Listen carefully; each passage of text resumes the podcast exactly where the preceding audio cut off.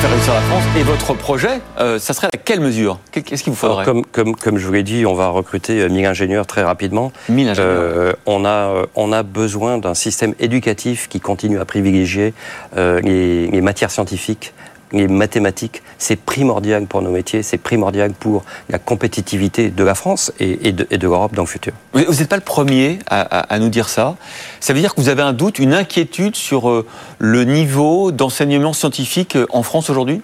C'est le niveau et la quantité de, des, des ingénieurs qui sont, euh, qui sont, qui sont formés. Euh, aujourd'hui, euh, le monde du numérique est en manque de talent. C'est aussi le cas en France. Donc euh, il faut que les, les pouvoirs publics, le système de l'éducation, euh, nous aident euh, à, trouver, euh, à trouver ces talents, à les former euh, et, euh, et bien sûr à les trouver, on en a besoin.